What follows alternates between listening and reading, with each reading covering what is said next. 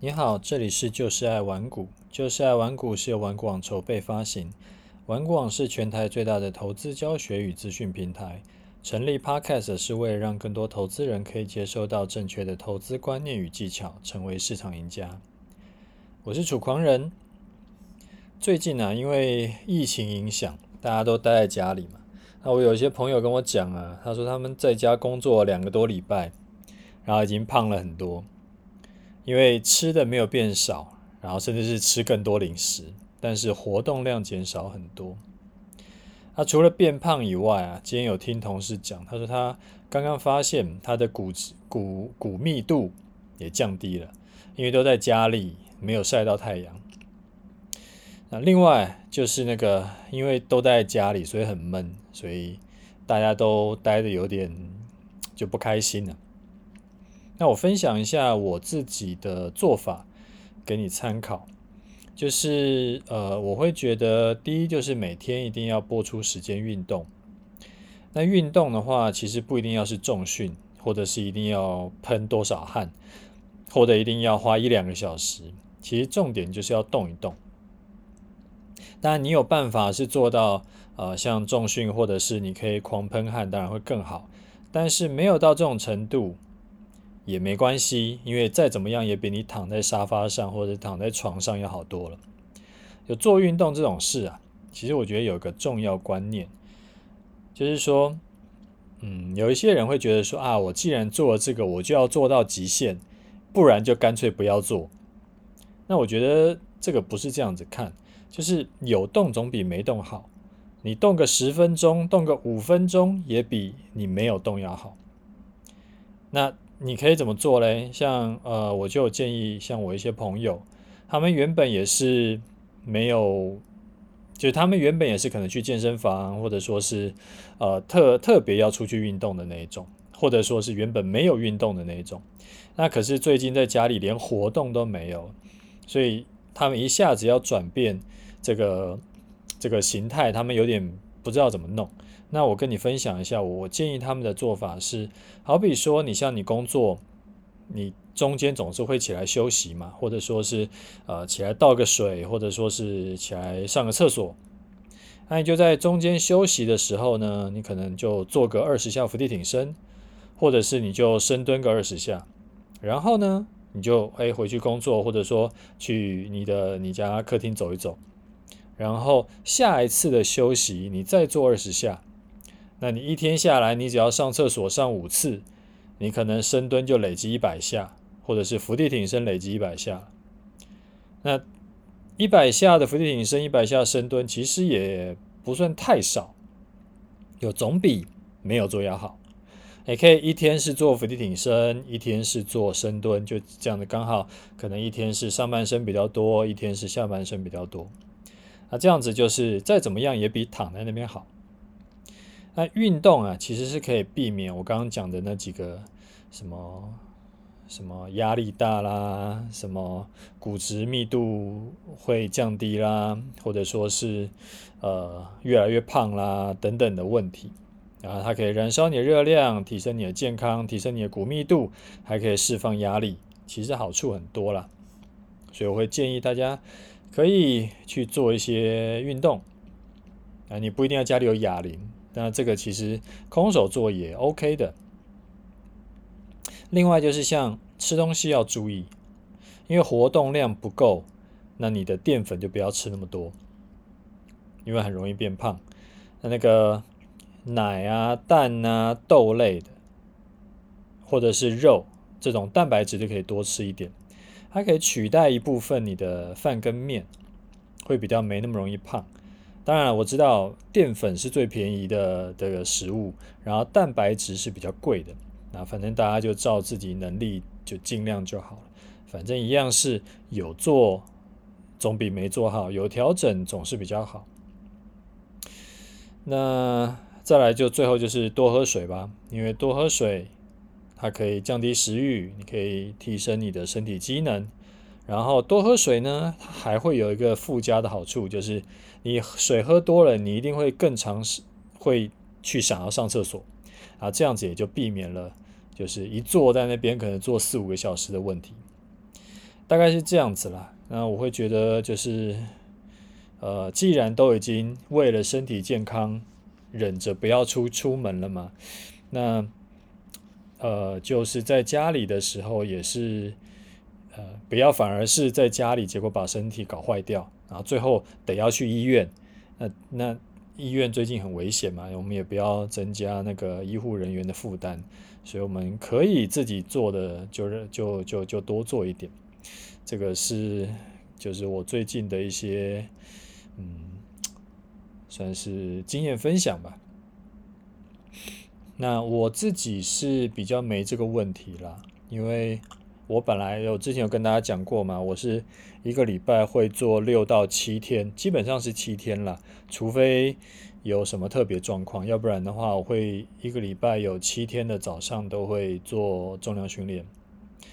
然后，那最近因为都在家里，活动量变少，所以说我在晚上的时候，我还会再加上呃跳绳五百下到一千下，就聊胜于无啦。然后或者是像昨天晚上，就跟我儿子在玩那个室内篮球，然后在楼下邻居抗议以前就先。停止了，这样子，反正基本上就是早晚都会做到流汗，然后得得要去洗澡的那种程度。嗯，所以就是我自己，我自己是这样做了。那如果你没有要做到这么极限的话，有做总比没做好。我觉得这个观念还蛮想要跟你分享的。好，这个是。一开始想要跟大家聊一聊疫情，就是怎么照顾自己的一个方法，然后再来呢，我想要跟你聊一下那个投资的一个观念。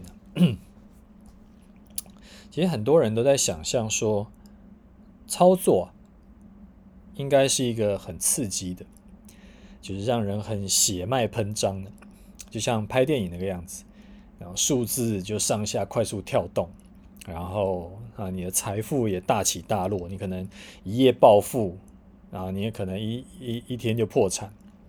但这种东西其实都不是真的。就如果你真的操作是像拍电影那个样子，好比像大卖空啦，或者说像港剧的那个大时代啦，哦，这个知道大时代的人应该年纪都跟我差不多。甚至要跟比我再年长一点，什么大奇迹日有没有？那个东西真的都是都是假的啦。或者说像 Netflix 的那个金融战争，这都其实不是一个合理的，也不是一个正确的投资方式，或者说它不是一个适合你我这种一般人的投资方式。它那个可能真的是可能全世界就几个人可以这样搞，那个不是。正常人可以玩的，所以假设啊，你的投资的目的是累积财富，而不是这种你像那个啊、大时代啦或者金融战争那种，他们有一点像是爽一把就死的那种感觉。那你的投资应该要有下面几个特征：第一个，你要有一个合理的目标跟适合你的操作模式。因为每个人的生活形态都不一样嘛，所以你的风险承受度也是不一样的。所以适合我的方式不一定适合你。你需要先去想一下你的目标是什么，然后你愿意为了这个目标付出什么。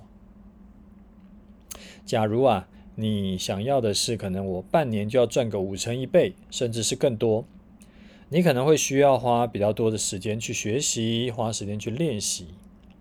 然后如果你的技术不够的话，你就会需要去承担更大的风险，你需要去开一些杠杆，你才有可能会达到这种获利。但是你不一定能够，或者说愿意去付出这些代价嘛。例如说，你可能是一个呃从早开会开到晚的高阶主管，你连吃饭的时间都不固定，然后硬要自己。去追求说可以短线这个炒短线，然后去盯盘从头盯到尾，那你铁定爆掉。所以这时候你就需要去找一个比较合理的投资报酬率，然后搭配一个你做起来不会太痛苦的投资方式，才有可能达成你的目标。做痛太痛苦的投资方式，基本上那个都撑不久的。好，第二个是操作应该要是平淡的，应该要像你的呼吸一样自然。在绝大多数的时间，绝大多数的盘势，可能百分之九十五以上的盘势都不应该让你心跳加速、口干舌燥。因为投资不是做一天两天，你可能要做个几十年下去，你必须要让自己处于一个舒服的状态，你才可能做几十年嘛。就好像你不可能用一个呃跑百米的速度去跑马拉松一样。所以如果啊，你每次操作都觉得啊这个很很兴奋，然后肾上腺素都喷出来，那你不是杠杆开太大。你就是在做你不适合或你不熟悉的商品，或者是你不熟悉的策略，那这个其实都会让你赔钱，甚至是赔大钱。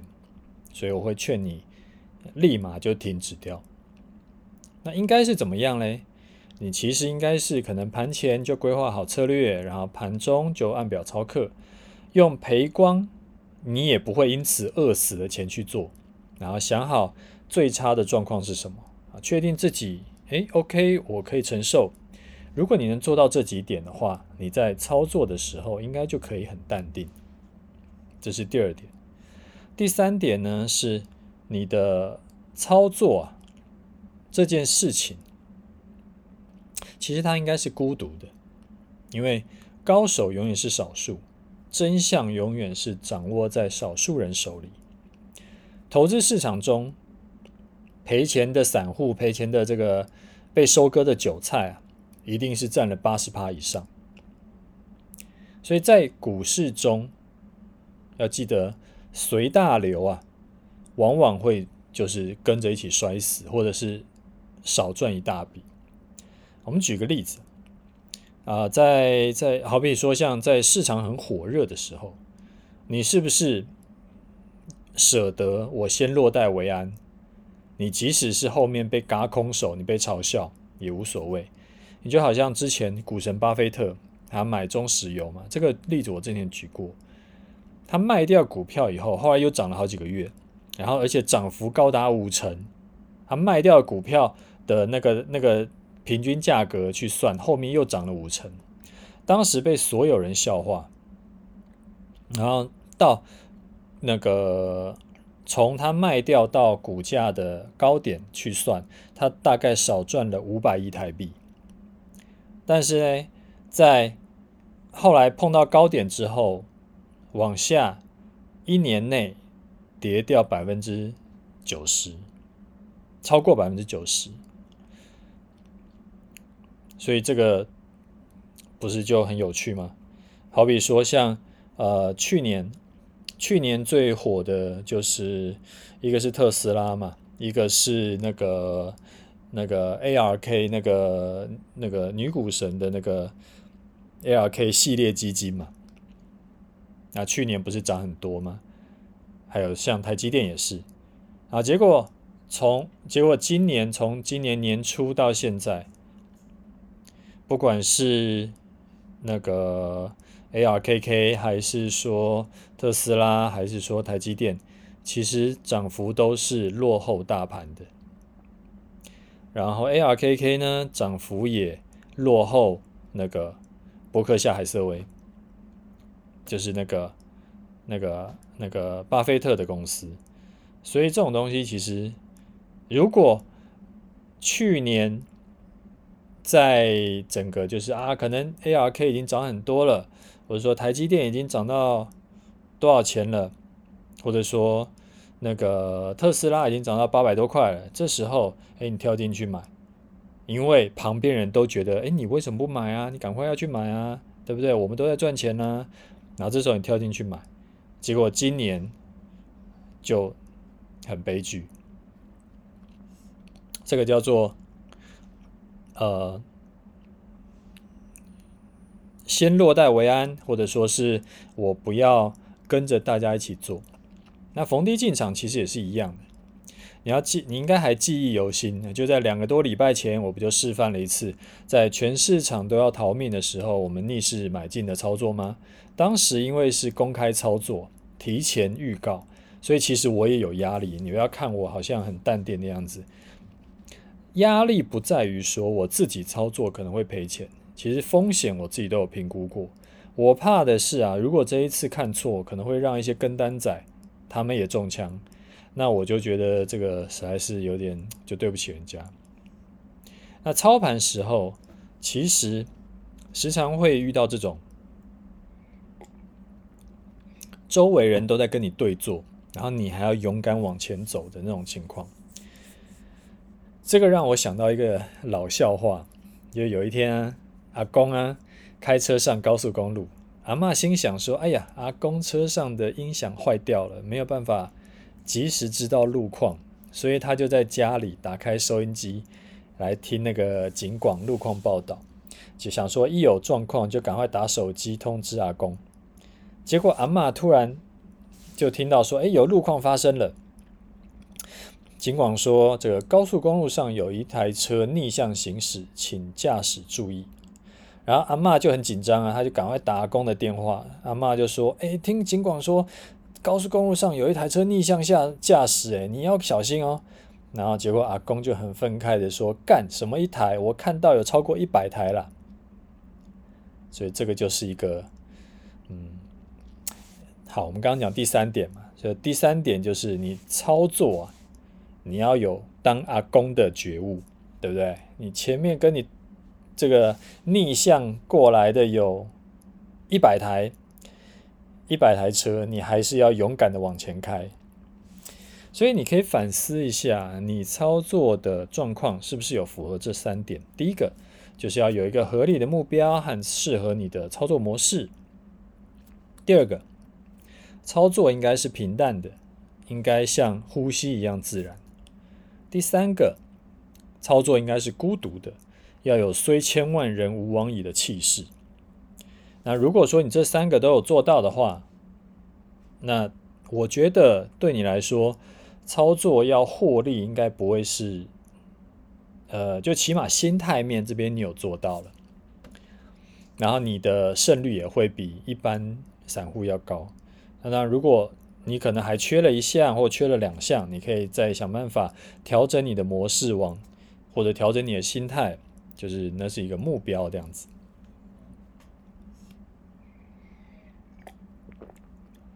好，那接下来我们来回答一下听众的问题哈。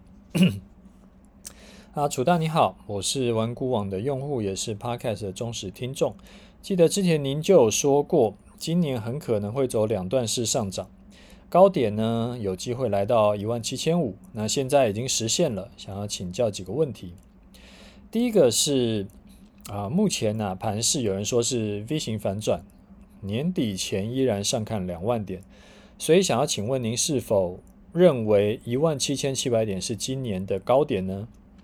好，第二个是也有人说啊，现在拉上去是做右肩，一万七千七百点就是高点，接着会走头肩顶的形态，想请教您，无论是 V 型反转再创新高，还是说要走头肩顶，是不是都要等？完整的形态出来才能确诊啊，是确认。说到这里，还请楚大千万要保重身体。诶，但是要等，如果等到形态走完呐、行情也差不多了，是不是有方法可以帮助我们判断呢？以上问题可能有点太浅薄，还请见谅。希望楚大能拨冗回复，感恩感谢。好，呃，第一个问题是你说。问我说：“现在有人看是反呃 V 转，然后年底是不是上看两万点？然后问我说，我觉得之前的高点一万七千七百点是不是今年的高点？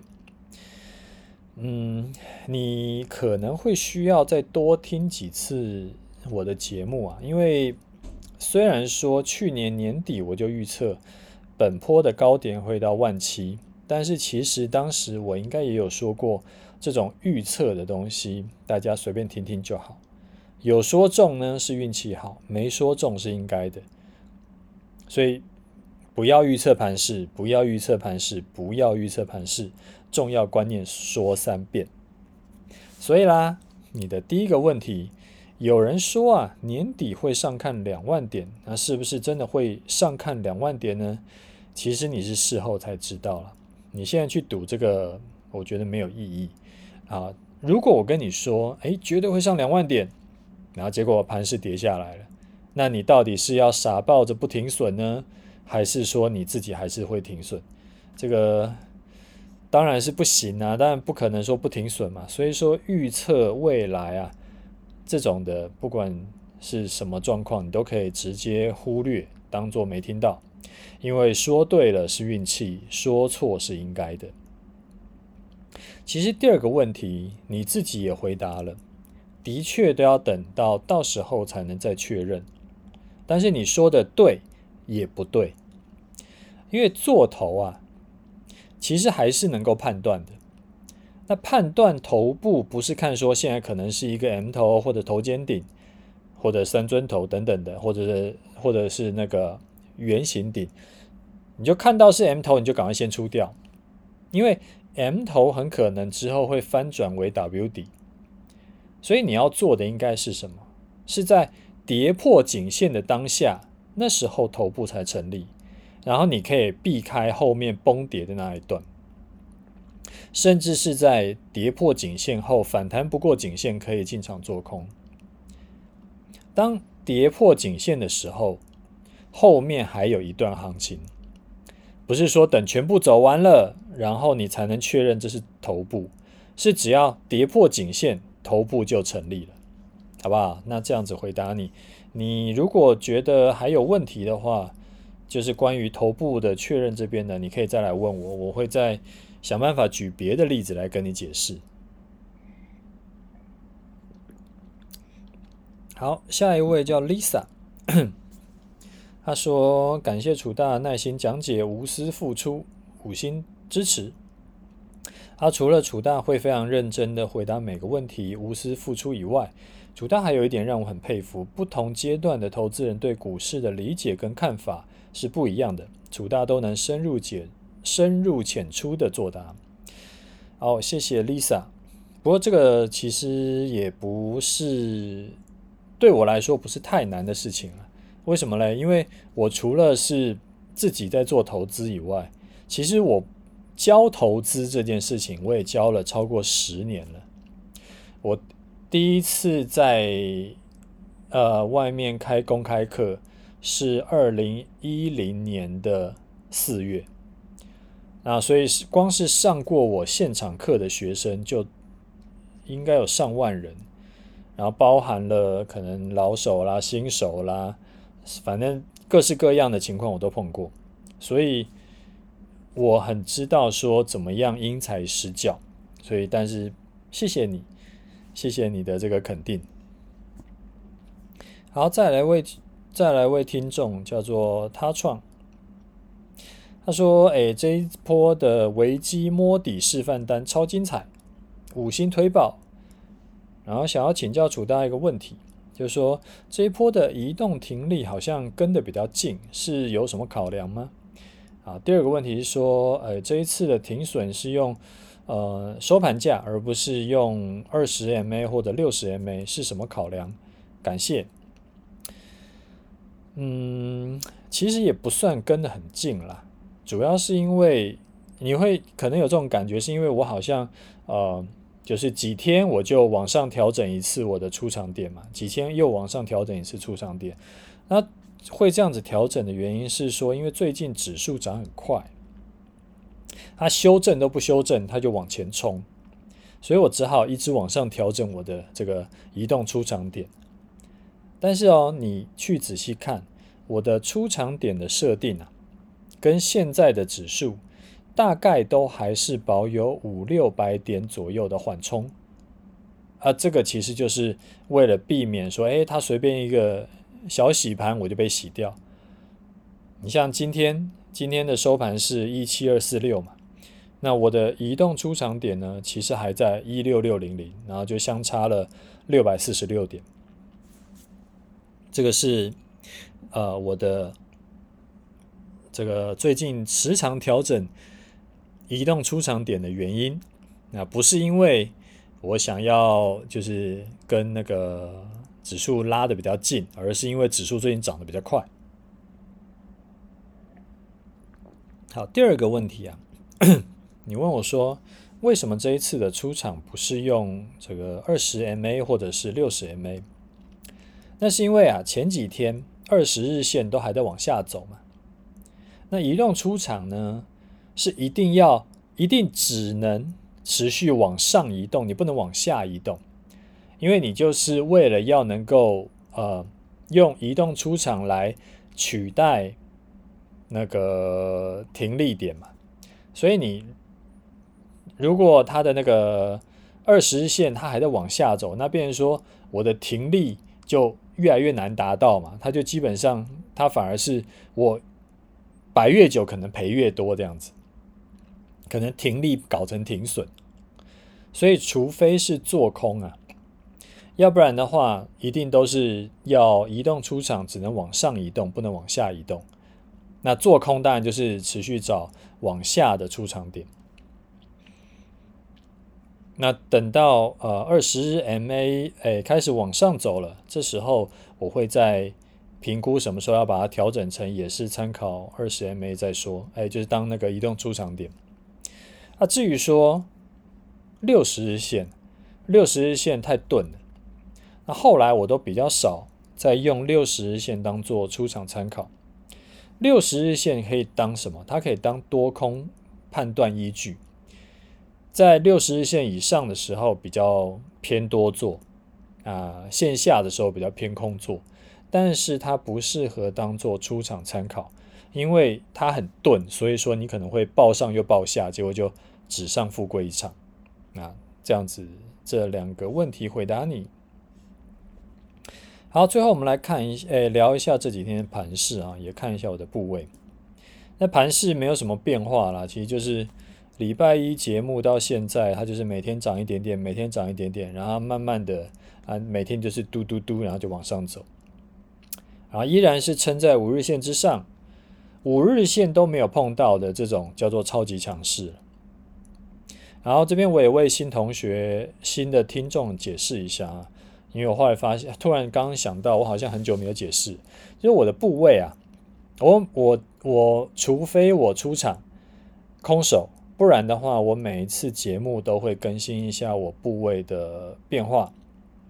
然后我的部位呢，是在五月十七号早上十点那一天，哎，早上十点买进的。当时大盘的价格是在一五六一零，台湾五十的价格是在一二七点八。那我是看大盘在操作台湾五十，然后我知道我这样的操作对于资金使用比较没有效率。会使用台湾五十来操作呢，而而不是用期权来操作的原因，是因为我操作我比较喜欢简单一点，因为我有正职工作要要要要，诶会花费我很多时间，所以操作这边我会尽量想要简单一点、单纯一点。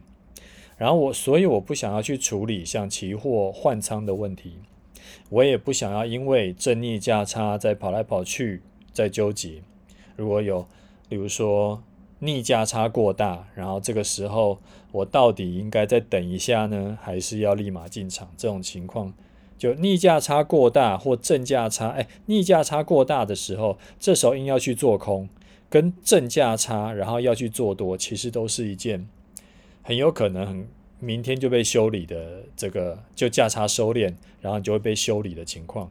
那这种情况就我不想要去考虑跟呃花费我的心思，所以我就干脆不去碰，不去用期权来做，而是用那个台湾五十来做。然后我没有开杠杆，波段操作就是做这个指数的，这个也不是我全部可投资资金，我有一半以上的资金是放在我的终极投资组合里面。啊，只有大约三成不到的资金是做股票波段，啊，所以啊，最后呢，我会同时列出我进场时的大盘指数跟台湾五十的价位给大家看。啊，这个上面这一段是讲给呃新同学、新听众听的。啊，到今天收盘为止啊，我的大盘账上获利是赚了一千六百三十六点。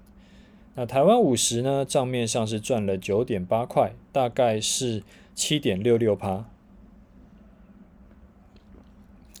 目前移动出场点我依然是放在呃五月二十七号的收盘价，大概一万六千六百点附近。哪天收盘如果跌破一万六千六，隔天中午站不回去，我就会出场。那为什么是设在那个五月二十七号的收盘价呢？因为五月二十五号到二十七号这三天有一个小小的盘整区间。那盘整区间上缘呢，大概在一万六千六，它在一万六千四到一万六千六之间的一个盘整区间，一万六千六大概是盘整区间的偏上缘的部分。那盘整区间的上缘呢，是会有一个呃支撑的力道。什么时候会再往上移，把那个呃移动出场点往上调整呢？我在等盘势表态，因为假设啊。那个盘势接下来就往下走了，那当然就没什么好讲的，就是继续维持在一万六千六嘛。那、啊、如果接下来呢，它开始平台整理，那二十日均线其实就会开始慢慢往上走，因为它现在已经开始往上走了，它只是走得很缓慢。然后等等它往上弯的时候，这时候它那个往上的速度会比较快。啊，等到它真的是往上走了。往上弯了，我就会开始呃调整我的移动出场设为月线，因为这样比较方便。不然有的时候啊，我有的时候收盘以后看一下我今天有没有需要出场，然后有时候会突然忘记，诶，我到底我现在出场价是设在哪里？因为调了三次，所以我现在就有时候会突然得要回去看一下，那个就是呃我之前是设在哪里？然后要不然一下子会突然秀抖这样子。那如果啊之后还继续往上冲，结果那个月线来不及跟上去的话，我也会提前先再往上移动我的这个移动出场点。那会挑尽可能啊会挑跳空缺口或者是整数关卡当做出场参考，因为跳空缺口跟整数关卡它们其实都是有支撑力道的。你看哦，就是我每次的要找那个移动出场点，我都尽可能要去找那个有支撑力道的。为什么？因为它如果有支撑力道的话，它是真的有支撑的。我之前有跟你分享过，我忘了哪一集有跟你分享过，它回测的时候，它不会碰到那个支撑点，它就会再往上跳，因为就会有人就会有买盘。提前他知道那边有支撑，他就会提前进场，诶，他就把它冲上去。所以我是设在这种有支撑力道的地方，什么什么带量长红的低点啦，或者说是呃刚刚讲的跳空缺口啦，或者是整数关卡啦，或者是呃这个前坡的高点，对，就是前坡的高点的那个那个那一块，呃。大概，呃，或者是，或者是什么？大概大概这几个地这几个点了。啊，之后有想到哪天再再再跟你聊。嗯，所以说，所以说这一次啊，比较有可能出现的是跳空缺口跟整数关卡，所以我会把这个当做之后有可能会把呃支撑，哎，就移动出场点会放在。这种这种形态上面啊，如果啊之后我又把这个移动出场点往上移动，移到哪里呢？我会在我的 Telegram 跟 Facebook 会跟你说。